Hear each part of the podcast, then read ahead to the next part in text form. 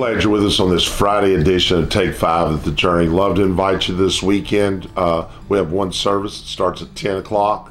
Love for you to come and visit with us. It's right here at 2842 Leestown Road, Frankfort. That GPS will get you right here to the church, right at the front door. So we'd love to see you and love to have you and love for you to be with us. You know, there's an interesting verse of scripture that Jesus used when he was preaching his greatest sermon. His greatest sermon lasted about 30 minutes. An average reader can read through it in 30 minutes. It's the Sermon on the Mount. And so you need to understand much of what he's teaching in there. He takes different topics, speaks on a few things. He would drive people crazy today with with this sermon because it kind of goes like everywhere, but everywhere is a good place to go. Jesus knew exactly what to share. So it's this thing about the man that built a wise man that built his house upon the rock. I want you to hear this.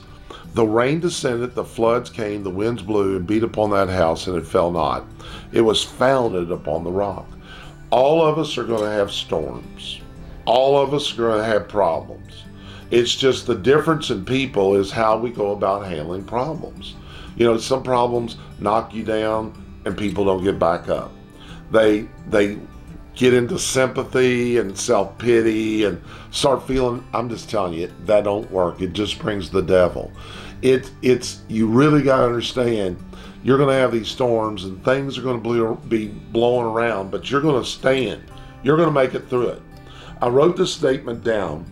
Everything you needed to go will go, and everything you needed to stay will stay. There's going to be storms in your life. Some things will be taken out. It's a good thing. Other things that you're going to need in your life are going to remain. You know what? You'll recall upon this statement. It'll be one of the better statements. Everything that needs to go will go, and everything that needs to stay will stay.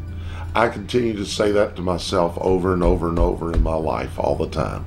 God, I understand you. You're in total control of my life, and I believe God whatever is left, you're gonna you're gonna right now leave what I need, and and I just say, Father, thank you for that.